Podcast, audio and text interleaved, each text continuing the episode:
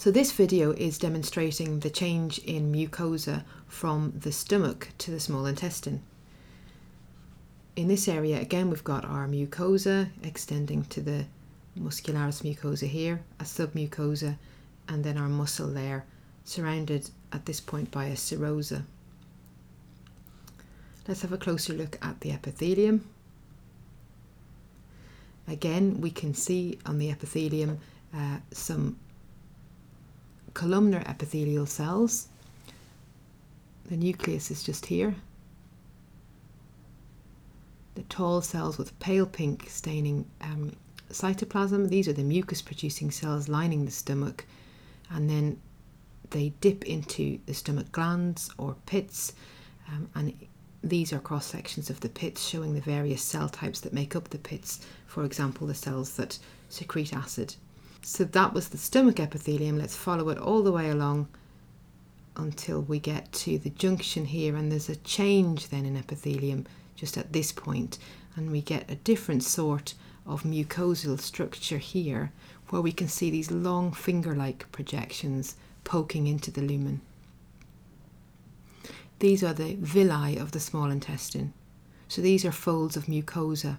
So in this particular villus, we can see there's, got, there's um, a lamina propria up the centre. Uh, the basement membrane would be here. You can see the nuclei of the cells here. Again, they're tall columnar cells, and there's something fuzzy at the apical surface of the cells You can't reveal any further detail of them in light microscopy. But in electron microscopy, you would be able to see that those are small folds in the apical surface membrane of the cells called microvilli. And the microvilli uh, are a way of increasing the surface area of the cells to enable them to absorb the nutrients from the food that is passing through the lumen. So both the ultrastructural surface features, the microvilli, on the surface of these tall columnar cells, which are called enterocytes, and the bigger folds, which are the finger like projections of the mucosa, making up the villi, together increase the surface area of the small intestine for absorption and maximize the contact of the food with the cells as it passes through. Aside from the enterocytes lining this villus, we can also see other cell types. This one here, sort of squash nucleus at the bottom, and then a big goblet shaped surface, uh, upper, upper part, and another one here, big round surface, kind of bubbly looking on the inside, and another one here. These are all goblet cells, and these produce mucus um, in order to lubricate the passage of food through the intestine. There are other cell types in here as well. There are interepithelial lymphocytes which recognize antigens. We zoom back out again. Hopefully, you can see now the mucosal folds as the villi poking up.